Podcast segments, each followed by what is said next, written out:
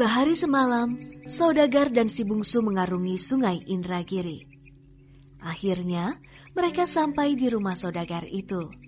Lalu saudagar itu memanggil istrinya untuk memperkenalkannya kepada si bungsu. Istriku, kemarilah. Kenalkan anak ini bernama si bungsu.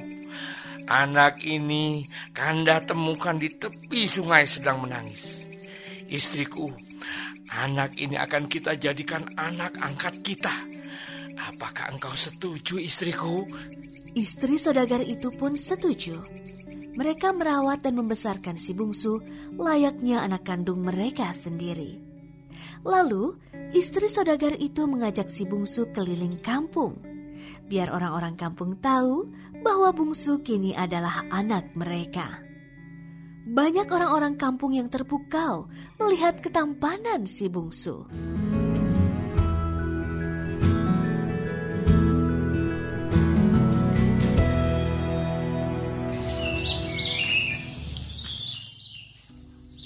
Setelah si bungsu berusia 17 tahun, saudagar itu mengajarinya tentang perdagangan dan perniagaan.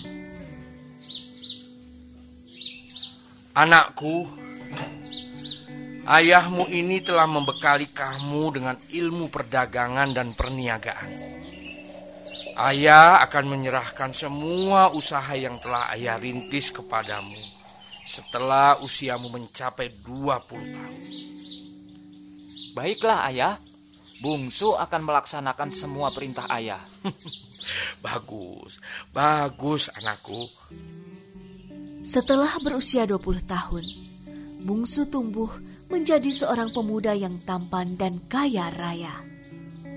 Ketampanan wajah yang dimiliki oleh si bungsu membuatnya menjadi terkenal di seluruh negeri.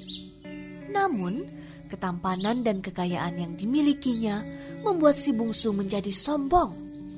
Selain itu, si bungsu suka sekali hidup berfoya-foya dan sering mengadakan pesta di rumahnya. Perilaku dan sifat yang dimiliki oleh si bungsu membuat banyak orang menjadi tidak suka padanya.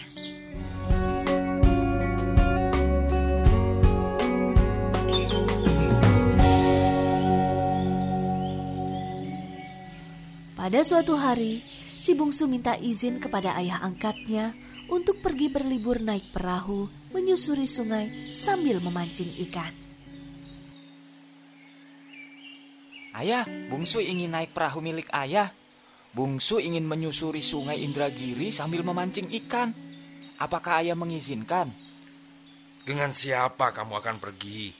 Sendiri saja ayah. Sudah lama bungsu tidak naik perahu. Ya, pergilah. Hati-hati ya. Baiklah ayah, terima kasih ayah. Setelah mendapat izin dari ayah angkatnya, si bungsu pergi naik perahu besar dan bagus.